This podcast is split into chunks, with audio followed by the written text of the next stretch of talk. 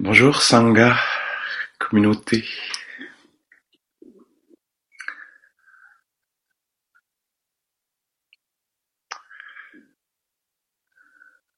Alors, on est au cœur de la retraite, selon moi. peut-être que pour vous, je sais pas comment vous percevez les choses, peut-être que vous dites, ah, ça tire à sa fin. Ben oui aussi. Mais euh, en termes de, potentiel, je trouve qu'on est, on est là où il y a le plus de potentiel, puisque il y a les cinq jours derrière. Euh, j'ai comme une euh, conscience accrue là, de, de, de, la préciosité de l'affaire.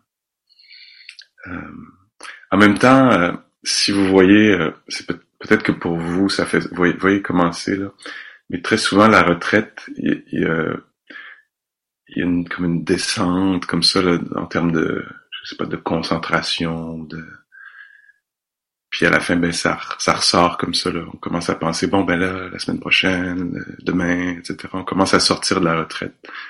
Peut-être le dernier jour. D'ailleurs, on voit cette courbe-là souvent quand il y a des retraites plus longues, comme par exemple une retraite de six semaines ou de trois mois. Les gens vont prendre une semaine à arriver. Puis après, le, des fois, les deux dernières semaines, ils commencent à penser à retourner à la maison. Puis on dit, oui, mais attends, il y a, des gens qui vont faire juste un week-end. là. Alors, il te reste plusieurs. Euh, il reste quand même euh, dix jours à la retraite. Oui, mais là, je pense déjà à rentrer à la maison, puis à mes choses, les affaires dont faut que je m'occupe, etc. Et euh, c'est possible aussi de rester dans la retraite jusqu'à la fin, là, de, je veux dire, d'utiliser bien le, l'opportunité, ce laboratoire dans lequel on est, là, qui est dans des conditions très particulières. Bon, ça change peut-être un peu d'une personne à l'autre, mais en gros, on a dégagé l'espace, euh, on a créé une communauté de recherche, et, euh, et c'est ça, on est euh, au cœur de l'affaire, là, il nous reste encore toute une journée d'exploration.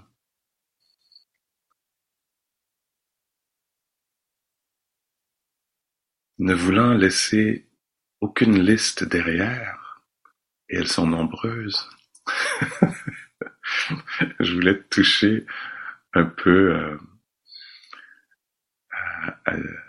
peut-être une dernière liste aujourd'hui. Et on peut les oublier, hein, c'est pas très grave. C'est juste des façons de considérer les choses dans le moment.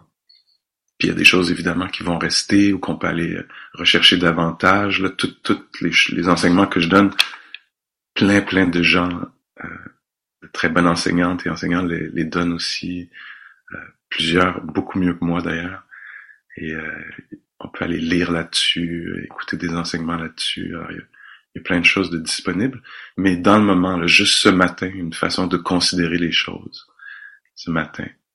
Il y a quelque chose qu'on appelle les, les quatre fondements de l'attention.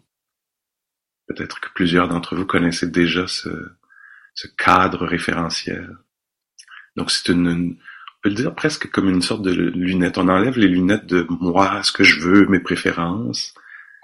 Puis c'est ça, dans le Dharma, il y a plusieurs, euh, plusieurs lunettes, plusieurs lentilles qu'on peut mettre. Et ça, c'est une des paires de lunettes qu'on peut, on peut mettre. Alors on peut voir notre expérience à travers ce cadre référentiel, à travers cette façon de, de voir les choses, de considérer les choses. Et les quatre fondements, c'est une liste classique. C'est, la façon, euh, euh, je veux dire, disons, dans la lignée Vipassana ou euh, ce qu'on appelle Insight ou je sais pas comment exactement l'appeler en, français. Parfois, on parle de, de pleine conscience. C'est peut-être un, une autre appellation qui m'échappe, mais tous les enseignements sont un peu basés là-dessus. Même ce qu'on a fait cette semaine, sans que ça ait été dit, c'était basé là-dessus. Alors voyez, si vous reconnaissez quelque chose, euh, c'est aussi simple que euh, le Bouddha qui nomme quatre aspects de notre expérience qui valent la peine qu'on s'y attarde avec pleine conscience pendant que ça a lieu. Alors c'est une façon de diviser notre expérience en quatre. Il y a toutes sortes de façons de diviser notre expérience humaine. On pourrait la diviser en deux, tiens, intérieur, extérieur, ou corps, mental. On pourrait la diviser en, ben le Bouddha la divise parfois en six. Tiens, les six sens. Alors, intéressons-nous aux six sens, une façon de diviser l'expérience humaine. Et donc, il y a toutes sortes de, façons de le faire. Il le fait en cinq avec les cinq agrégats. Il le fait en quatre avec les quatre éléments. Et là, on pourrait se dire, tiens, il le fait en, il le fait en quatre avec les quatre fondements. Ces quatre aspects de notre expérience qui méritent qu'on s'y attarde. Puis l'avantage de ces, ces façons-là de procéder, que moi j'apprécie beaucoup, c'est c'est un peu de la déconstruction, hein, parce que sinon on est un peu pris avec moi, moi, puis je suis pris avec moi, puis tout ce qui se passe avec moi, puis on dit, ben, moi, divisons-le en quatre pour nous aider à faire l'exploration. Alors, il y a un aspect euh, dont on a parlé ici beaucoup. Il n'y a, rien de nouveau là, dans ce que je vais dire, c'est juste une autre façon de considérer son expérience. Parce que je vais arriver à la quatrième, au quatrième fondement, mais je vais passer par les trois premiers.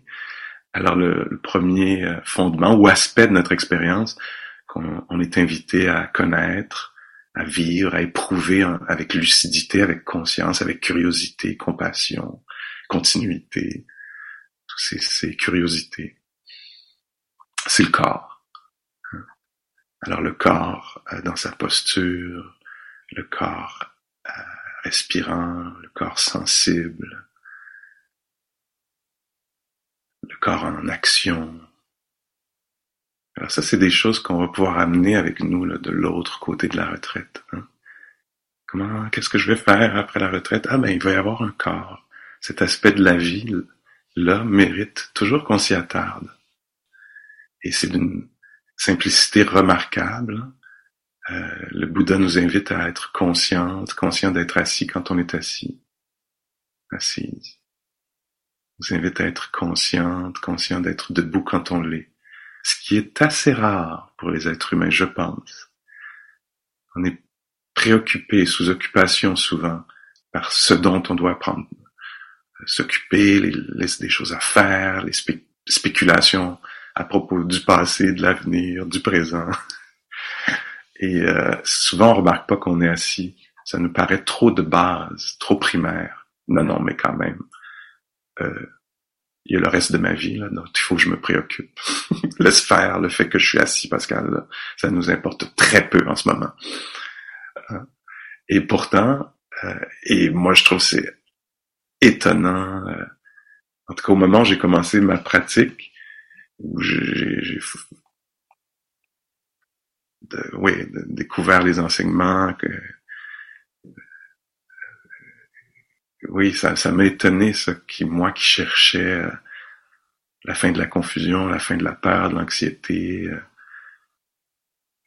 pour la petite histoire, je venais d'apprendre que j'étais séropositif, puis c'était un moment où les gens mouraient, beaucoup. Euh, et donc, il y avait beaucoup d'angoisse, beaucoup de confusion. il y avait un stigma très, très fort. Il l'a peut-être encore, je m'en fous un peu plus qu'à cette époque-là. Euh, et donc, il y avait beaucoup de souffrance mentale. Et tout à coup, l'invitation, c'est de sentir la respiration, de savoir que je suis assis au moment où je suis assis, ça me semblait être non, non, non, non, vous comprenez pas, là, je vais mourir. Ça va mal, ça va mal tourner là, très très vite. Euh, il me reste juste quelques quelques quelques années maximum, quelques, quelques mois peut-être. J'ai pas le pas le temps là, juste d'être avec les pas. Et pourtant, avec beaucoup de patience, euh, les personnes qui m'enseignaient répétaient ces, ces instructions-là. Non, en fait, t'as pas le luxe d'être dans ta tête. T'as pas, t'as pas, t'as pas cette. Euh, il y, a, trop d'urgence là. tu dois être dans ton corps. Euh, ou en tout cas, vois ce que ça peut faire puis j'y pensais parfois comme ça, j'étais comme j'ai tout, j'ai toute cette merde, et là ils veulent que je, ils veulent que je sois avec mes narines. C'est pas là où je vais trouver la solution. Mais je pense que c'était juste assez désespéré pour euh, tenter l'expérience. Alors les conditions, dans un sens, étaient très bonnes, était très soutenante, il y avait urgence. Et euh, donc, il y avait ce premier aspect de l'expérience, euh, qui est le corps. Donc, de savoir que le corps est ainsi. Simplement ça, le Bouddha parle de ça un peu dans, dans des mots un peu comme, comme ceci, là. juste assez de conscience pour savoir qu'il y a un corps et pour maintenir cette conscience. Déjà, ça demande un renoncement incroyable, un renoncement à la fascination pour toutes mes constructions mentales, je dois renoncer à beaucoup de choses là, pour maintenir la conscience du corps, du souffle, la connexion, le lien avec euh, le paysage sonore. Alors ça, c'est le premier aspect euh, de l'expérience euh, dont le Bouddha, on pourrait dire, nous invite à être conscient de conscient. Après, le deuxième aspect, c'est on l'a pas nommé peut-être exactement en autant de mots, mais je pense qu'on en a parlé. Et c'est bien, en tout cas, de le nommer encore ce matin. Alors, le premier aspect, le corps. Le corps euh, tel que ressenti. Le deuxième aspect, c'est l'expérience de plaisir ou de déplaisir quand ces expériences-là ont lieu, ou leur absence, l'apparition du plaisir, la disparition. Alors, le Bouddha semble dire, c'est incroyable,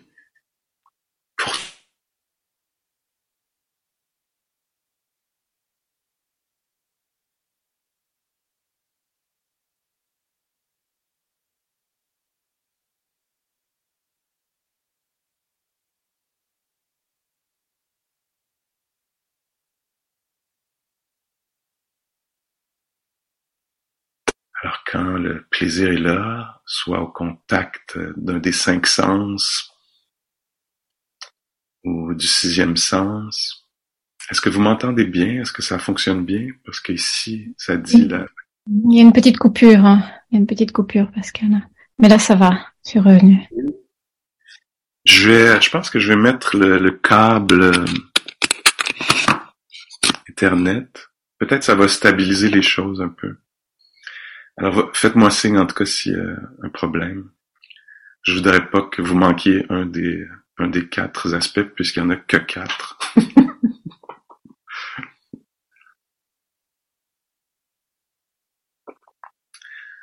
Donc, c'est ça. Quand il y a une expérience de plaisir, ça vaut la peine qu'on, d'amener, d'inviter la pleine conscience et, et de, de s'attarder, de, de, de se laisser vivre cette expérience de plaisir pour voir ça va mener vers quoi ou qu'est-ce qui va arriver ou qu'est-ce que c'est le, plaisir. Alors là, je mets des mots là-dessus, je pose des questions, mais c'est on veut pas y répondre avec des mots. Hein. Toutes ces questions-là, c'est la présence qui répond. C'est pas conceptuel, c'est pas avec des mots, c'est ah tiens plaisant, plaisant. Et ce mot-là, cette façon-là de noter, c'est une invitation, c'est comme un cadre autour d'une d'une photo, d'une image, c'est une invitation à vivre l'expérience de l'image, de l'expérience euh, physique ou euh, mentale dans le cœur. Alors vivre l'expérience du plaisir. Pour découvrir quoi Peut-être euh, sa nature de vague, d'apparition, l'apparition du plaisir avec un goût, avec une chose entendue, avec une sensation ressentie dans le corps, euh, au passage d'une idée plaisante, alors le plaisir apparaît et disparaît. On va découvrir plus que ça. Déjà, ça, c'est immense, de se rendre compte que c'est instable, éphémère, passager, mais aussi que l'esprit parfois tend à s'accrocher, à se prendre la tête avec quelque chose qui est un événement, un phénomène plaisant ou déplaisant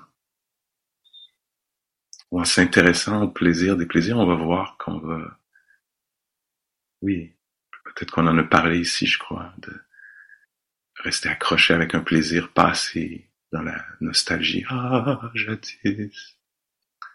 N'ayant pas bien remarqué que la chose s'est évanouie là, passée. L'esprit est resté accroché. En tout cas, donc il y a, plusieurs découvertes à faire autour de Donc c'est le deuxième aspect, plaisir, déplaisir et la neutralité. Pour les êtres humains, quand c'est ni plaisant ni déplaisant, ils partent dans toutes sortes de directions, généralement pas très heureuses. Doute, il se passe rien dans ma vie, dans la pratique, qu'est-ce que je devrais faire? Euh, pas, il y a souvent un manque de raffinement, l'incapacité d'être au contact de ce qui est plutôt neutre, comme le souffle par exemple. Quelqu'un qui apprend à méditer, si le souffle apparaît un peu comme neutre, euh, il y a un passage, là, ça peut être très dur. Là. Ah, ah, ah. quand je pourrais penser à toutes sortes de choses dramatiques, on me force à être avec quelque chose d'incroyablement neutre, ça va être la mort, l'ennui mortel. Il y a beaucoup de liberté, de joie à gagner sa capacité d'être euh, au contact de quelque chose qui est plutôt neutre. Et souvent, on le voit plus tard dans la pratique, où les pratiquantes, les pratiquants vont découvrir après plusieurs années de pratique ce champ puis tout à coup, il peut y avoir une gratitude immense là où euh, je sais pas que souvent j'ai vu des larmes autour de ça. Waouh, il y a tout un monde, Pascal, que j'avais jamais remarqué parce que mon esprit était conditionné à s'attacher à ce qui était plaisant, déplaisant, avec préférence, désir, aversion. Il y avait tout un monde que je bypassais, là, que j'évitais et que j'ignorais. Tiens, ignorance. J'ignorais tout un aspect de l'expérience où il y a toute une richesse là, qui est ratée parce que trop agité, trop l'attention pas assez raffinée pour être au contact de ça. des fois, je pense à ça aussi. Hein. Je pense que on veut la paix, on, dit qu'on veut la paix entre les entre les nations, entre les personnes, en nous-mêmes, mais parfois, il y a une, je pense qu'il y a une sorte de neutralité à la paix qui, euh, qui est dure à soutenir. Ça prend une sorte d'entraînement. Euh, pour pas se mettre à chercher le trouble ou à tomber dans l'ennui ou le doute ou la recherche d'autre chose, une sorte d'avidité pour autre chose. En tout cas, il y a tout un monde là-dedans. C'est le deuxième aspect, plaisir, déplaisir et euh, leur absence. Ce qu'on appelle euh, parfois la neutralité, donc.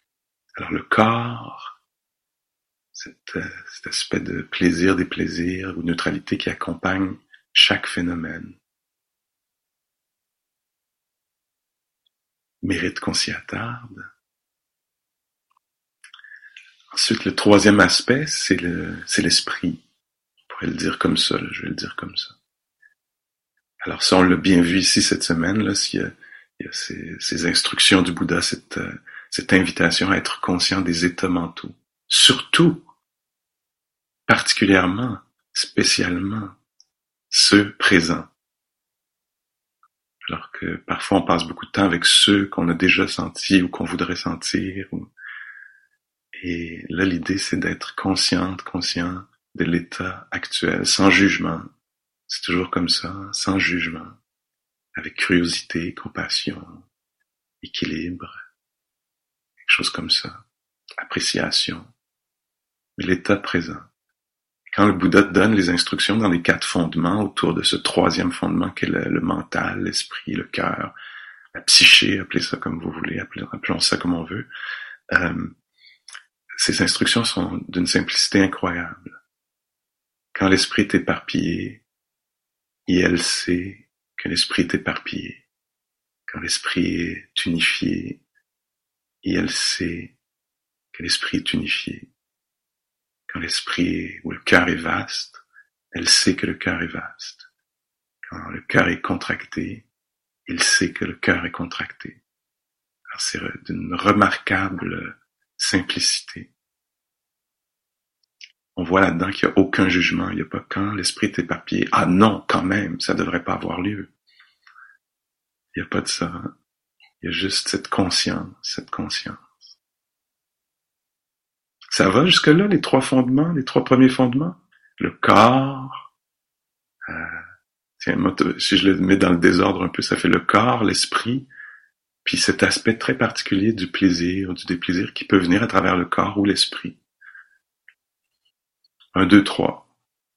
Après, quand on vient vers le quatrième aspect, hop, là, ça change un peu. Et comment je vais le présenter aujourd'hui? Euh, ça tient la route. C'est une façon un peu brève de le faire, mais aussi essentielle. Alors, euh, alors le quatrième aspect, donc il y a le corps, le plaisir des plaisirs, l'esprit, et ensuite, le quatrième, c'est le passage. Donc le Bouddha semble dire, ça vaut la peine de s'intéresser très particulièrement au passage des états affligeants vers les états intérieurs libérateurs, des états enfermants, contractés, vers les états euh, ouais, libérateurs. bénéfique. Et donc ça, c'est beaucoup l'art de la pleine conscience. Ça va être de s'intéresser à comment passer d'un à l'autre. D'abord, il faut reconnaître dans lequel on est, puis ensuite passer d'un à l'autre. Et donc aujourd'hui, on a la chance de jouer avec ça. Comment passer d'un état à l'autre? Alors, dans la philosophie bouddhiste, on dit que, qui est souvent euh, euh, décrit comme la voie du milieu, hein, la voie médiane. Vous avez peut-être déjà entendu ça. Moi-même, je l'ai nommé là, quelques fois ici cette semaine. Alors, la voie du milieu. Toujours entre les extrêmes. C'est la voie du milieu entre les extrêmes. Un extrême, dans la philosophie bouddhiste, c'est le libre arbitre. Qu'on choisit, que on peut décider et donc, il y a un libre arbitre. Donc, euh, je vais être heureuse maintenant. Voilà. Parfait, je suis heureuse maintenant, c'est fait. Le libre arbitre. Un autre extrême, ce serait que les choses sont prédéterminées, qu'il n'y a aucun libre arbitre, aucune possibilité de, que les choses tendent vers quelque chose, de construire quelque chose, que, que tout est déjà prédéterminé. C'est un extrême. La voie du milieu, euh, ce serait la, une reconnaissance que les choses sont conditionnelles, conditionnelles, qu'il y a une causalité, que les choses arrivent quand les causes sont réunies, quand les conditions sont réunies pour que les choses arrivent. La météo, par exemple, pour qu'il ait tombé les 12 cm de neige qui est tombé hier, ça nécessitait, je sais pas quoi, là, je ne m'essayerai même pas, mais en tout cas des conditions très... Il fallait que la, la planète soit dans un tel angle, que ce soit l'hiver, qu'il y ait eu tel mouvement euh, ailleurs, telle chose, puis tout à coup, oups, hein, les conditions sont réunies pour qu'il neige ou qu'il y ait euh, une canicule. Ou, euh, donc dans le monde physique, on reconnaît ça, hein, la cause et condition, causalité, si je le nomme comme ça. Et dans le monde intérieur ou dans le dans le, le monde de, de, de, du bonheur ou du malheur, il y a aussi ça. C'est conditionnel. Hein. Puis parfois on le voit bien, là, il y a des conditions euh, qui sont... Et oui, donc pour le travail spirituel, c'est un peu les mêmes règles qui s'appliquent de conditionnalité. Et donc nous, on part à la recherche de quelles conditions soutiennent euh, le passage euh, des états affligeants aux états libérateurs, bénéfiques. Bénéfiques pour soi, bénéfiques pour les autres pour les relations. Alors, dans un sens, tout le chemin spirituel, c'est ça. C'est de découvrir un peu. Même le chemin spirituel est une façon euh, remarquable d'utiliser la nature conditionnelle des choses. On dit, ah oui, tiens, les choses sont conditionnelles. Parfait. Mettons ça au service du bien-être. Alors, si le bonheur est conditionnel, faisons attention à notre éthique ça pourrait euh, ne pas se blesser, blesser les autres de façon intentionnelle, s'entraîner à faire ceci, pourrait nous aider à trouver le bonheur. Euh, valorisons la générosité. Être généreux de son temps, de son écoute, de sa compréhension, euh, donner la chance au coureur, etc. Il y a plein d'opportunités d'être généreuse qui vont créer les conditions pour le bien-être. en soi, puis dans les autres autour. Ah, développons l'esprit. Tiens, attardons-nous au corps. Sentons le corps. Ça risque de créer des conditions pour, euh, pour moi, par exemple, ce que j'ai vu dans, dans toute la, la panique que je vivais, la confusion que je vivais à l'époque, il y avait quelque chose d'assez apaisant à revenir au corps, revenir au corps, puis de voir en fait comment mon esprit construisait. Ça m'a pris beaucoup de temps à découvrir en fait qu'il n'y avait pas de danger immédiat. Hein, dans ma panique autour de, de bon à ce moment-là c'était le pour moi c'était le sida j'étais sidéen conditions de santé étaient telles que euh, j'étais pas une personne séropositive. Je l'étais aussi mais j'étais surtout sidéen et euh, et, euh, et je revenais constamment à ah mais en fait ça m'a pris beaucoup de temps à découvrir que dans le moment présent il n'y avait pas de problème immédiat. C'était la construction mentale de ce qui s'en venait qui était la la grande douleur. Et ça c'est un, un discernement incroyable de savoir de découvrir ça qu'il n'y a pas juste le danger que le danger est en partie en grande partie peut-être entièrement à ce moment-là qu'une construction mentale. Parce qu'à chaque fois que je revenais là, ben, il y avait juste la respiration, l'assise, euh, etc. Donc, en passant par le corps, ce que je me refusais un peu à faire au début, ou que j'étais étonné qu'on me demande de faire, qui me semblait avoir aucune valeur, en donnant l'attention au corps, c'était une façon de découvrir comment euh, euh, accompagner ce passage des états troublants, perturbants, vers euh, un plus grand calme, euh, peut-être de la sagesse, euh, même de la créativité, favoriser le changement de perception, percevoir les choses différemment un peu. Comme ça. Et donc, c'est ça le quatrième fondement, c'est celui-ci. Puis moi, je trouve ça très intéressant de, de, mettre cette lunette-là, entre autres du quatrième fondement, puis de voir, ah, tiens, comment je vais accompagner cet esprit vers euh, un plus grand bien-être? Qu'est-ce comment? Alors c'est ça pour moi ma journée de pratique, entre autres, c'est de voir, ah tiens, quel est l'état d'esprit et comment le cultiver vers un plus grand bien-être.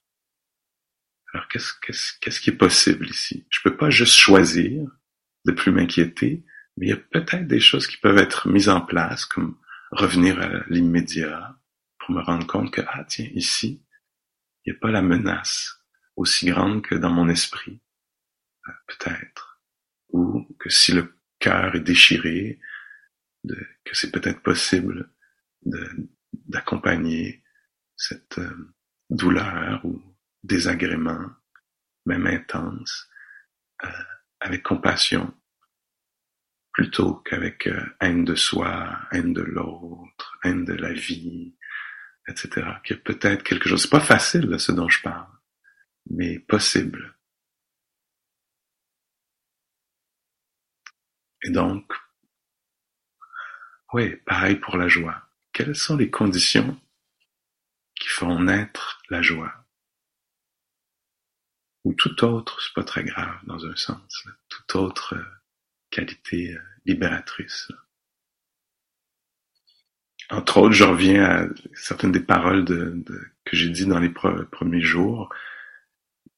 Entre autres, tous ces fondements-là, l'étude du plaisir des plaisirs, l'étude du corps. Quand je dis étude, c'est pleine conscience du corps, pleine conscience de, pleine conscience de l'esprit. Graduellement, on va découvrir que c'est pas si personnel c'est un jeu de cause et conditions. J'avais moi perçu en tant que à moi, mien, ça m'arrive à moi, mais on va se mettre à voir un peu comme si c'était de la météorologie. Je me souviens de Fred von Allmen il y a plusieurs années, quelques décennies, qui disait, ah oui, il y avait une époque où quand il y avait la, pluie ou le tonnerre, on se disait, ah, le, le, Dieu du ciel est en colère. On avait, on en avait fait une personne. Puis on a découvert plus tard que c'était des causes et conditions conditionnel. C'est un jeu de cause et conditions. Il n'y avait rien de personnel dans le ciel. Il n'y avait pas une personne dans le ciel qui était en colère ou qui pleurait, etc. Et euh, il avait dit, et on risque de découvrir la même chose ici, là, dans cette météorologie locale, qu'en fait, il n'y a rien d'absolument personnel, que la conscience, c'est quelque chose de naturel, qui appartient à la nature, que les émotions aussi, que les sensations aussi, et qu'il y a un jeu là-dedans, que tout ça est en jeu, euh, puis que ce jeu-là peut créer la souffrance, et peut aussi créer euh, la libération, la liberté.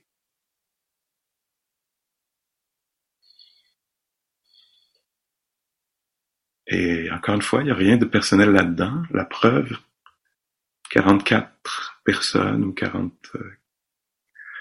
40 quelques personnes ici, et euh, le chemin est le même. Et on dit, tiens, il y a un peu de trouble dans toutes ces cases-là, dans tous ces petits carrés-là, il y a un peu de trouble. Est-ce qu'on peut dire ça? Ah, comment oses-tu parler de moi comme ça? je ne suis pas une case, je ne suis pas troublé, je vais très bien. Alors dans toutes ces petites cases-là de cette mosaïque, il y a du trouble. Puis on dit comment réduire le trouble dans chacune de ces petites cases? Ben, amenons de l'attention. Rien de personnel. C'est juste utiliser la nature conditionnelle des choses pour créer un peu de bien-être.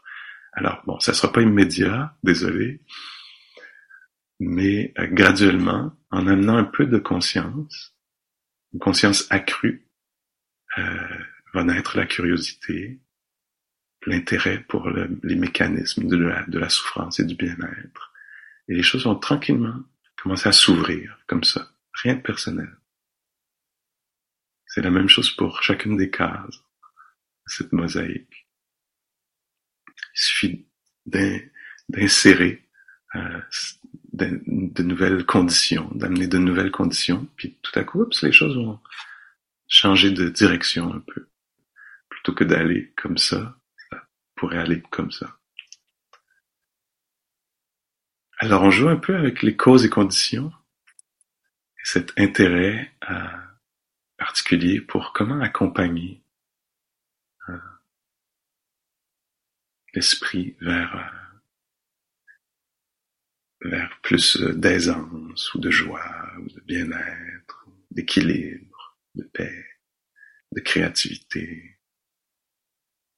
de souplesse, d'espace.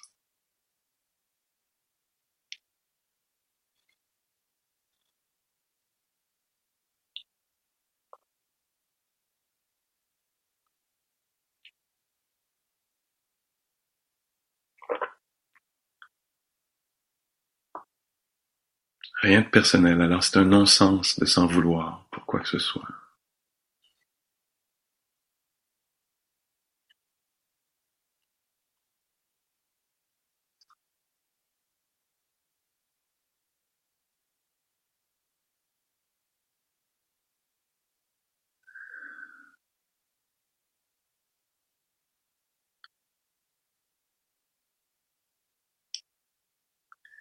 Donc la condition peut-être euh, de base ou la plus importante, ou très importante en tout cas dans ce processus-là de libération du cœur, libérer le cœur de,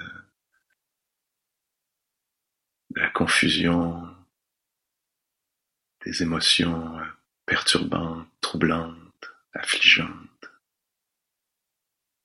La première condition, c'est la conscience.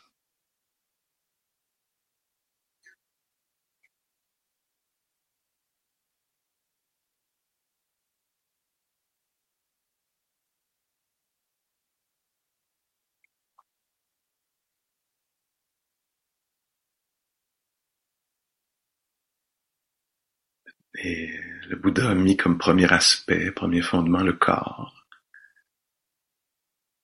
Alors tiens, suivons-le. Pourquoi pas commencer comme ça? Conscience du corps. Il l'a probablement pas fait comme ça juste par hasard. Proposer le corps d'abord. Le corps respirant, le corps sensible.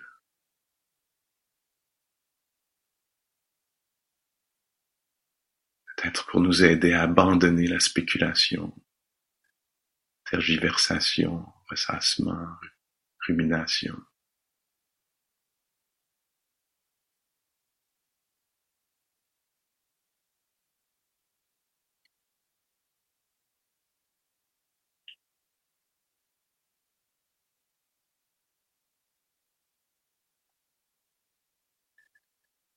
Pour découvrir en temps et lieu, là, en temps et lieu, à un certain moment, découvrir que ça a sa propre, vie, ce corps, ça respire de soi-même, ça pulse tout seul. C'est drôle que je me sois approprié ça, identifié, défini par ça. C'est tellement naturel. C'est un jeu de gravité, d'expansion, de contraction, de picotement, d'espace ou de dureté.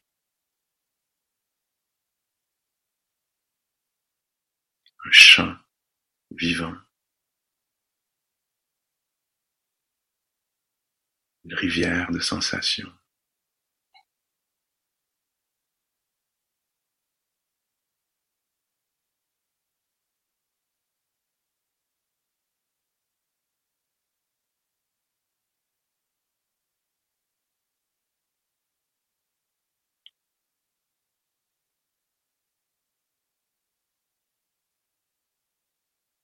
Peut-être que très naturellement, en temps et lieu,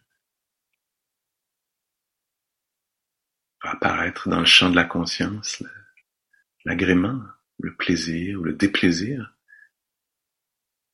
qui accompagne certaines sensations, certaines expériences physiques, le chaud, le froid, la pression ou la légèreté.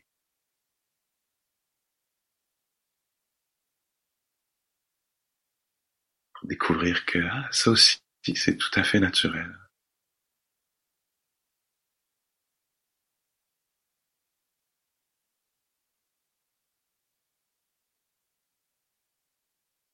Peut-être pas si personnel que ça.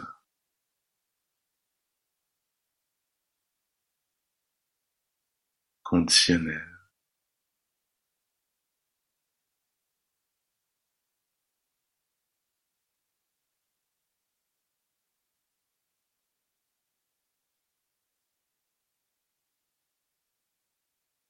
Très naturellement au cours de la pratique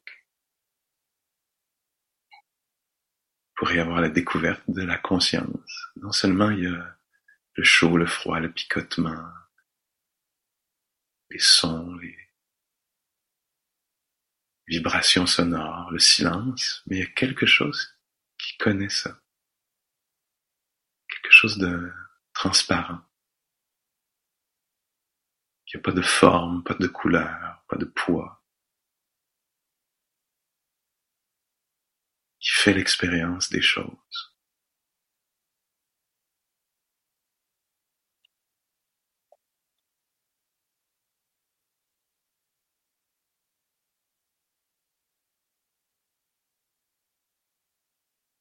Ça avait été perçu comme personnel, je, le témoin, l'observatrice, l'observateur.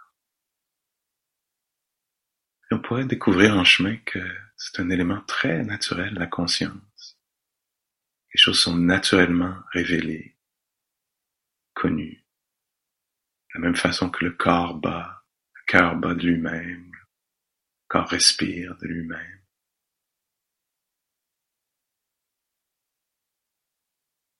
La conscience est aussi quelque chose de très naturel.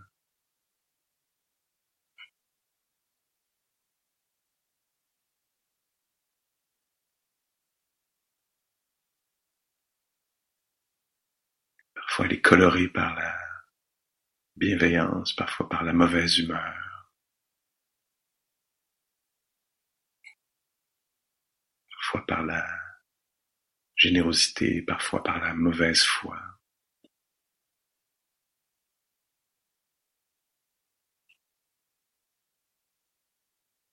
En ce moment, par exemple, elle a pris ces teintes particulières qui sont ressentis.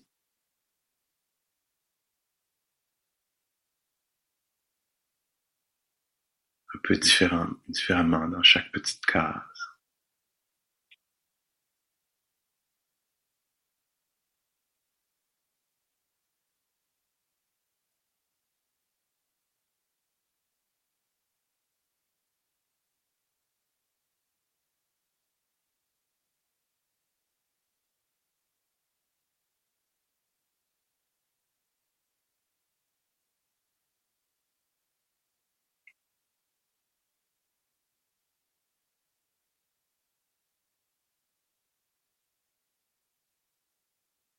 Et on voit si cette présence accrue, l'expérience immédiate,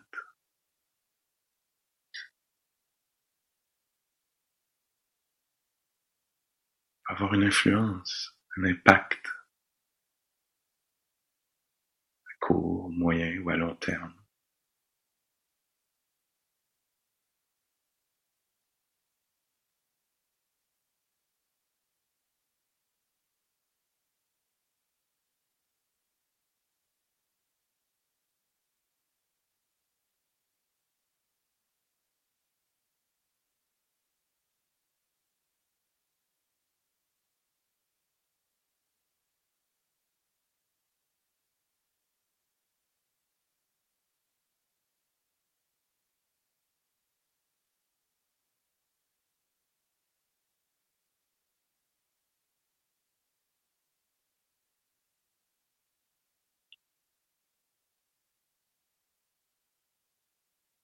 Quand il y a la pleine conscience,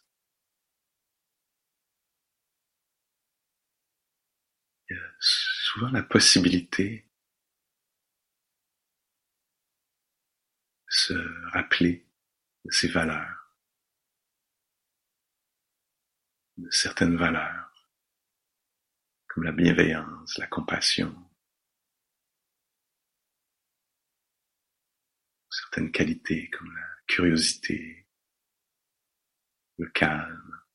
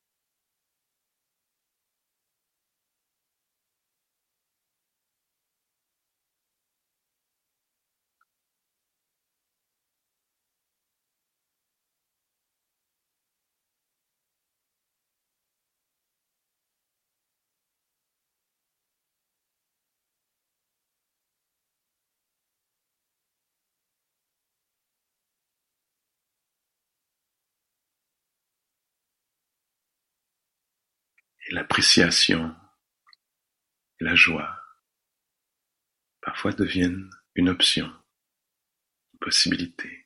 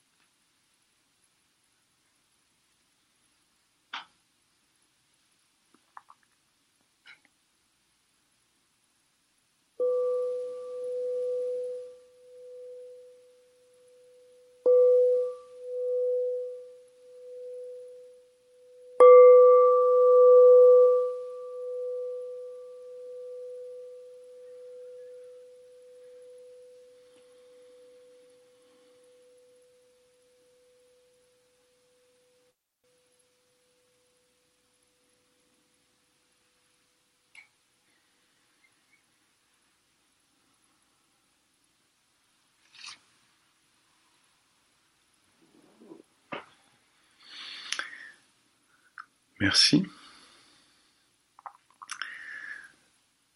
Donc l'affaire avec euh, avec ce chemin, c'est que on met un petit cadre conceptuel, quatre ceci, trois cela, cinq cela, sept cela.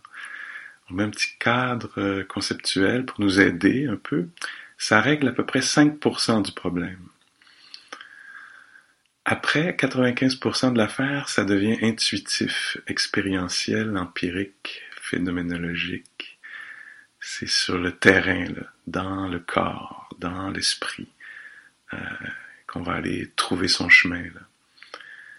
Et donc, on se donne juste quelques petits, peut-être paramètres ou pour s'aider, qui sont conceptuels. Puis après, le reste, c'est ressenti, éprouvé. C'est ça, intuitif. On trouve son chemin dans l'expérience, dans le vécu. Euh, c'est ça la pleine conscience. Et donc on a cette chance-là, nous, ce matin, de mener cette investigation, cette exploration à travers la marche. Beau, quelle belle forme, simple, quelque pas dans un sens. Comment s'accompagner de l'ennui à la curiosité, d'un état affligeant libérateur? Comment s'accompagner d'une certaine dureté à une certaine tendresse? Comment s'accompagner du déséquilibre à l'équilibre? de la préoccupation à la disponibilité? Et c'est ça l'exploration. Alors je suggère qu'on revienne dans une trentaine de minutes. Ok? Merci beaucoup.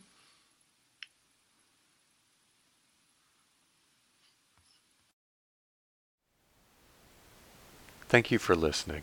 To learn how you can support the teachers and Dharma Seed, please visit dharmaseed.org slash donate.